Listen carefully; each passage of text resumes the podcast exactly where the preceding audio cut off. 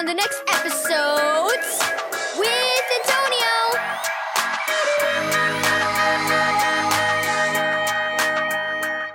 Thank you, Keys for Kids Ministries, for this daily devotional. Puppy love. Read Proverbs 3 verse 11 through 12 and 1 John 5 verse 1 through 3. Aurora's new puppy wiggled in her arms. Hmm, I'll call him Duke, she announced. Duke has a lot to learn, said Dad. You'll need to train him by rewarding him when he's good and disciplining him when he's bad, okay, Aurora? Aurora laughed as Duke licked her face. He won't be bad. I'll love him so much that he wants to be so good. You'll see, Duke will be the best dog in the whole wide world. But Duke was not a good puppy. He dug up the flower bed and chewed on shoes. He didn't come when he was called. Aurora scolded and disciplined, but Duke went right on getting into trouble. When I scold Duke, he acts like he's sorry, Aurora said one day. So when I pet and hug him, but he turns around and does the same bad things all over again. Can't he see how much I love him? Why does he keep on doing being bad? Sometimes it takes a really long time to train a puppy, Aurora, Dad said.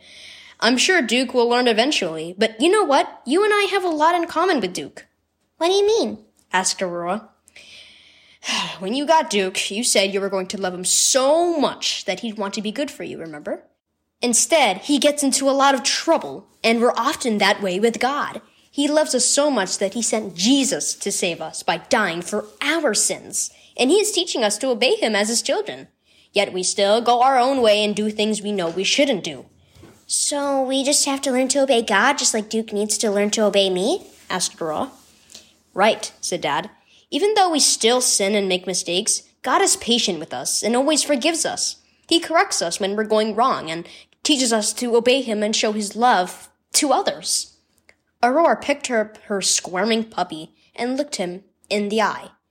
Don't worry, Duke. I still love you, and I'll help you learn to obey me, and you'll help me remember how much God loves me. Woo woo! God teaches us to obey. Key verse. If you love me, keep my commandments. John 14 verse 15. Are you an obedient child of God? He loves you so much and wants only the best for you. He sent his own son to die for you so you could become his child. Do you love him? Then obey him as your heavenly father.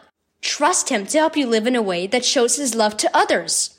When you mess up, confess your sin to him. He will forgive you and patiently teach you to do things his way instead of your own.